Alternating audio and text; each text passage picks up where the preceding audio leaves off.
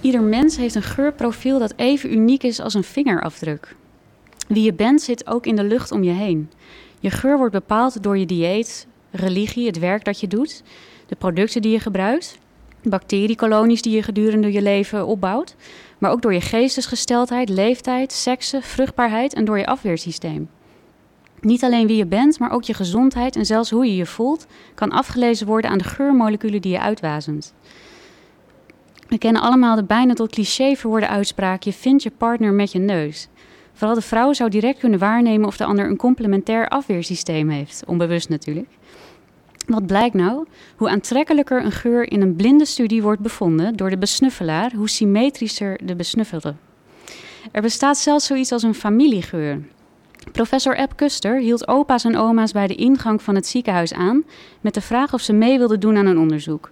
Of ze uit een aantal geuren die van hun nog nooit eerder ontmoette kleinkind, die van hen eruit konden halen.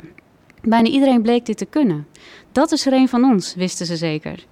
Nu wil ik de luisteraar een aantal feiten voorleggen. 1.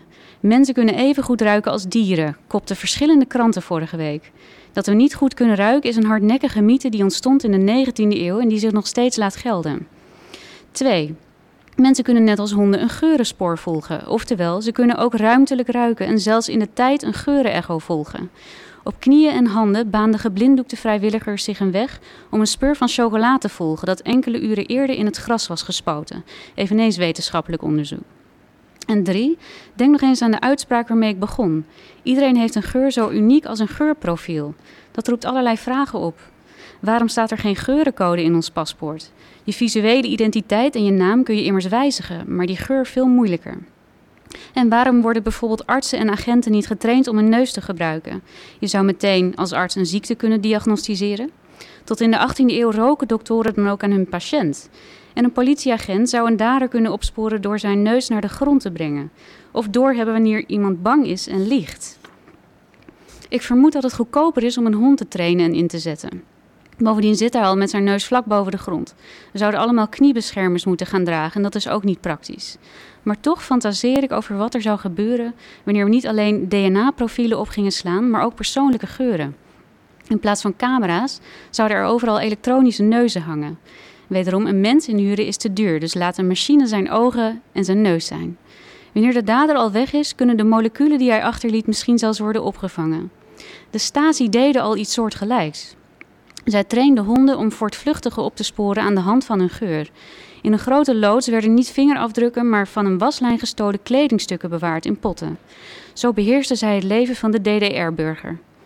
Ontbrak er iemand, dan werd de pot erbij gehaald en onder de neusgaten van een hond geschoven. Binnen no time werd de stakker gevonden. Vaak zijn het kunstenaars die op dit soort fundamentele zaken reageren. Marina Florians bijvoorbeeld. Zij maakte naar aanleiding van de Stasi de zogenaamde, hier komt die, Körpergeruchswechselmachine. Bezoekers konden een lapje stof onder een oksel doen en dat doneren aan de wechselmachine en er zelf met een andere van doorgaan. Wat zou het met je doen om niet naar jezelf, maar een vreemde te ruiken? De kunstenaar Marcel Duchamp verkleedde zich in 1921 als vrouw en liet Man Ray een foto maken. Hij plakte zijn alter ego op een parfumfles en noemde het versluieringswater, eau de voilette. Want je kunt je wel verkleden, maar je geur zegt veel meer over wie je bent. In essentie zijn we een essence.